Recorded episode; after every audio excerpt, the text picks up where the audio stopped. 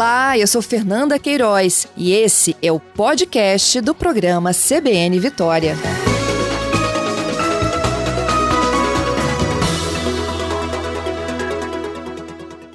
Alexandre, bom dia para você. Bom dia, Patrícia, tudo bom? Tudo jóia. Bom, nossos ouvintes estão participando das nossas enquetes. Eu quero saber de você. Você gosta de chocolate, né, Alexandre? Com certeza. O suficiente para fazer uma fábrica. E me diz uma coisa: o seu preferido é o docinho, é o mais amarguinho? Olha, para mim varia de marca. Tem marcas que eu gosto mais doce, tem marcas que eu gosto mais intenso e tem marcas que eu prefiro branco.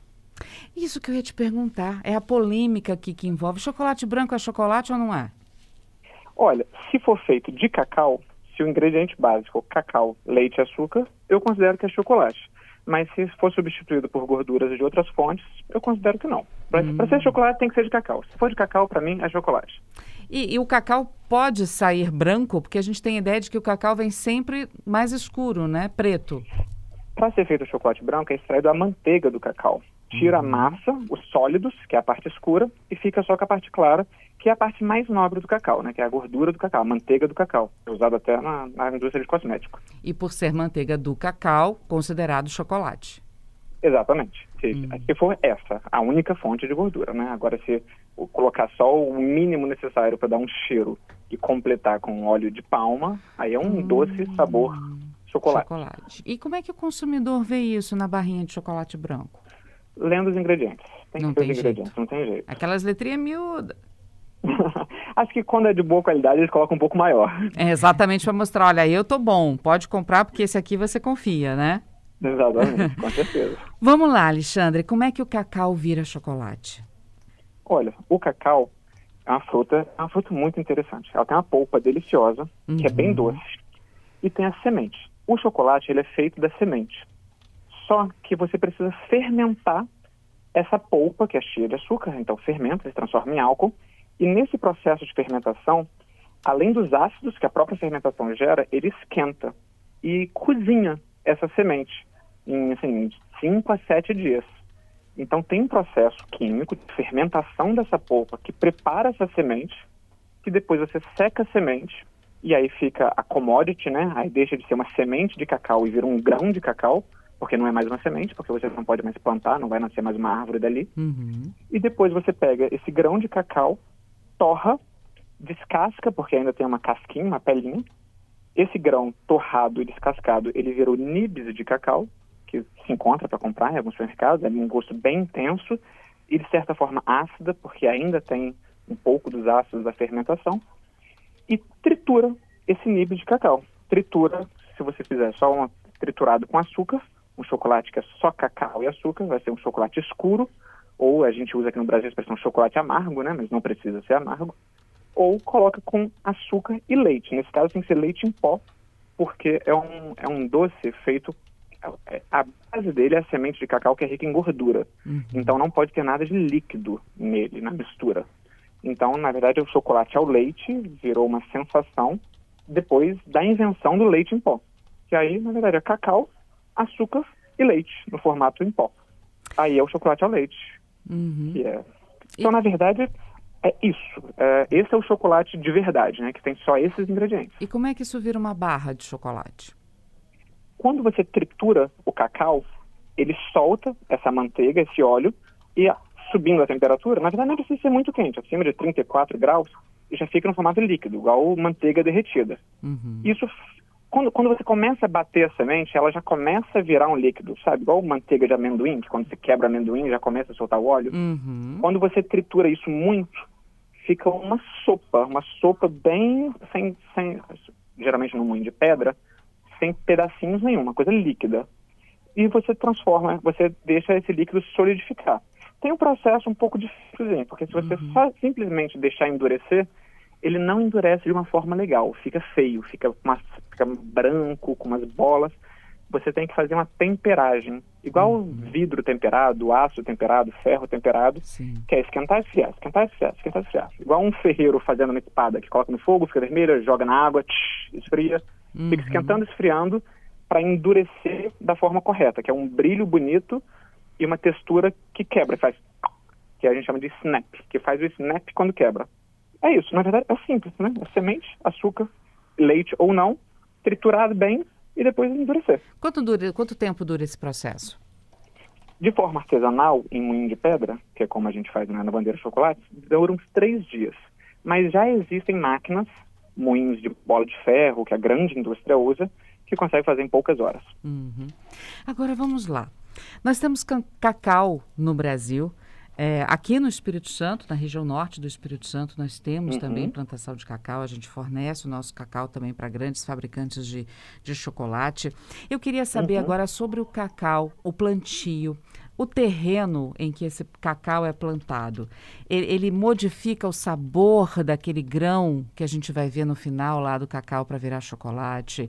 É, me conta isso, porque às vezes as pessoas falam, ah, esse chocolate, esse grão, provando mesmo nibs de cacau, né?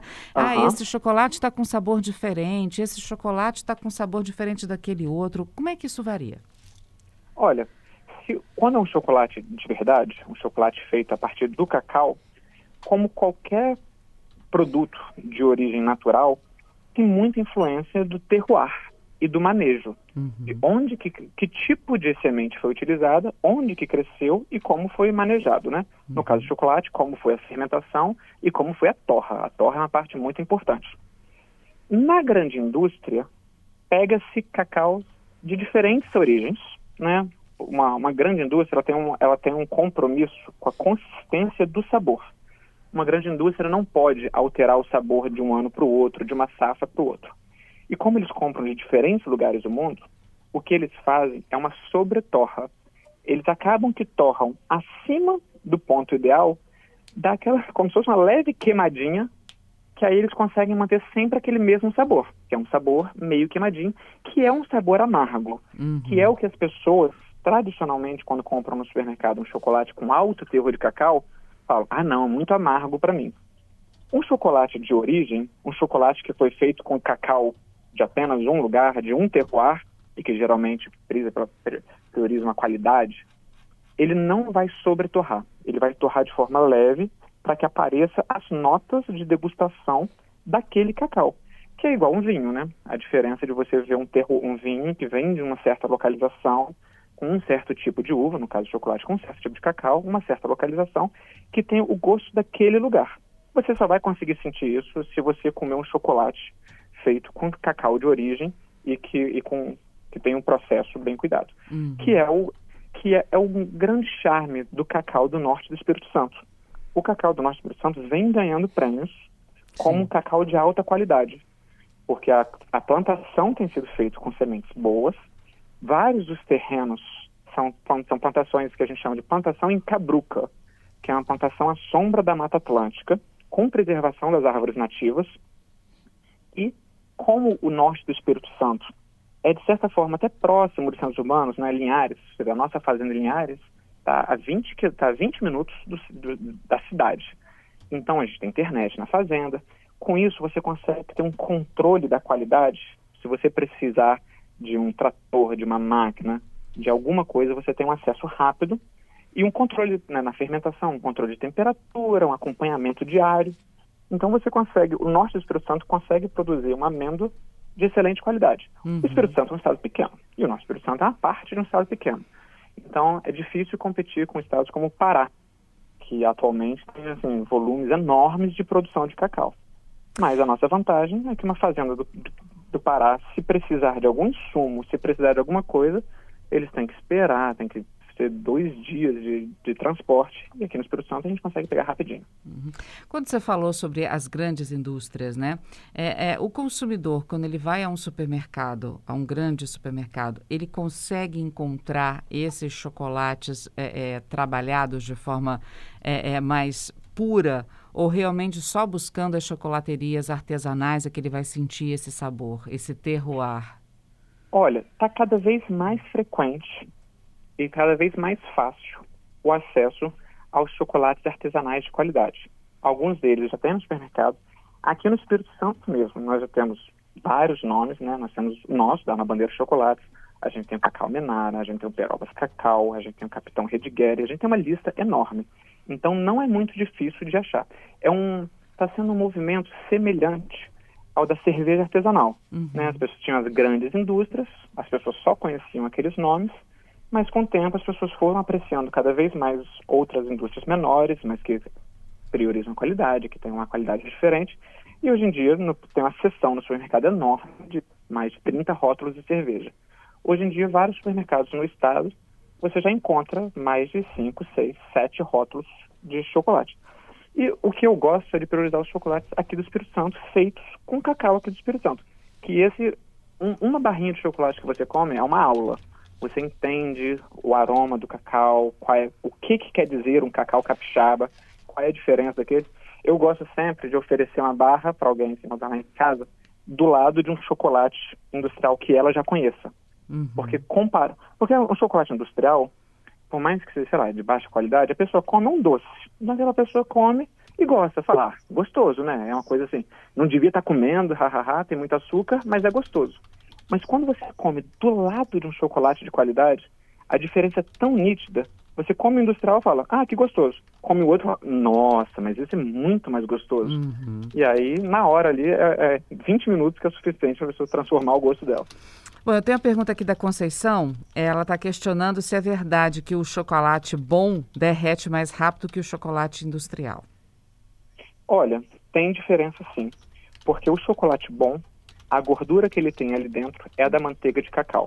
O chocolate bom manteiga... que a gente está imaginando é o chocolate mais puro, como a gente está falando, como isso, você está explicando, isso. né? Uhum. Exatamente. É mais ou menos assim.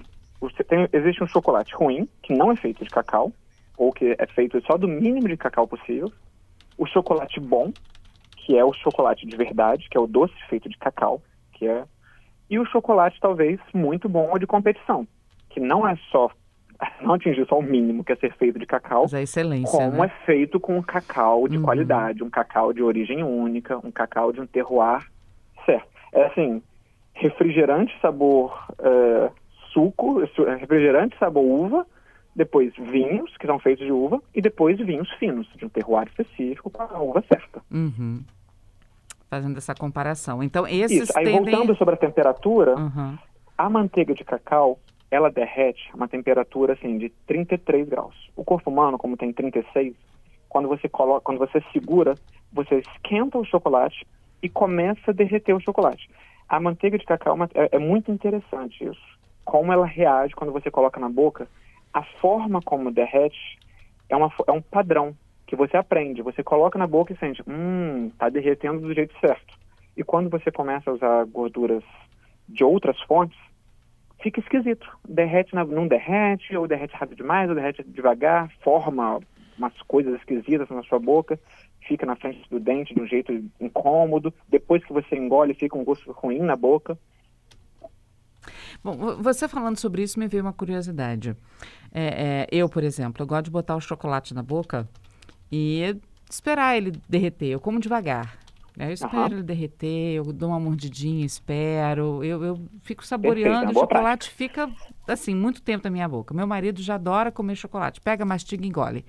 E eu sei que tem muita gente que gosta de chocolate e come assim. Tem uma maneira certa de comer chocolate para sentir o sabor, seja ele qual for? Olha, existem recomendações.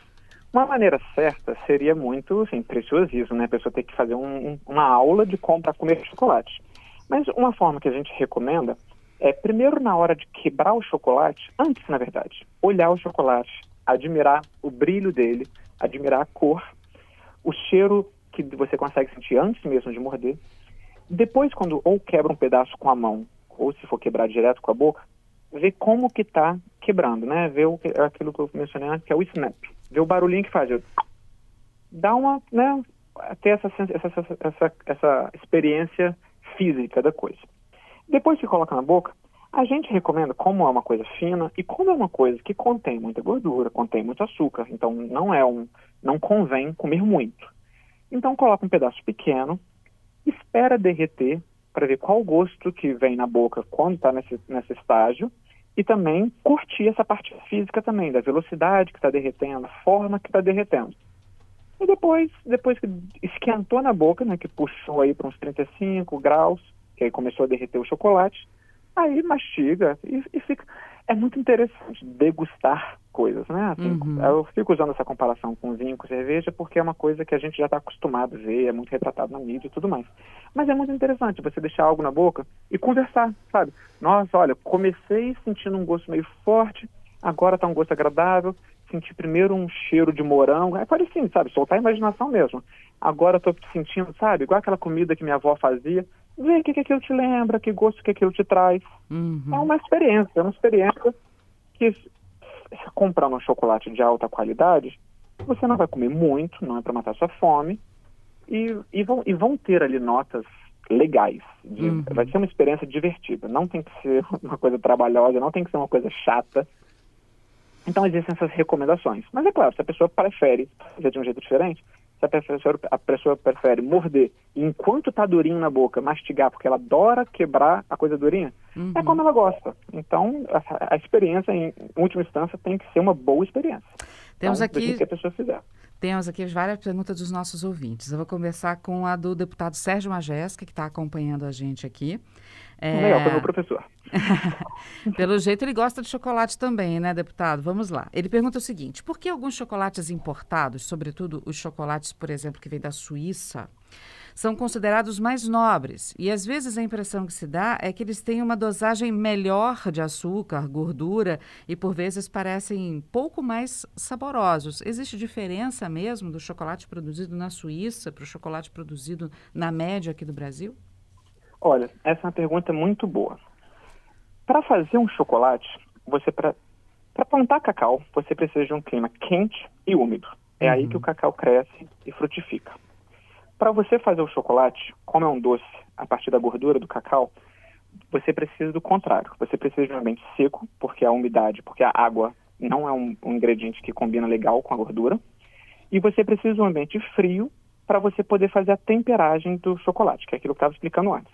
Então, quase que você precisa de um ambiente contrário, quente e úmido para plantar cacau, seco e frio para fazer o chocolate.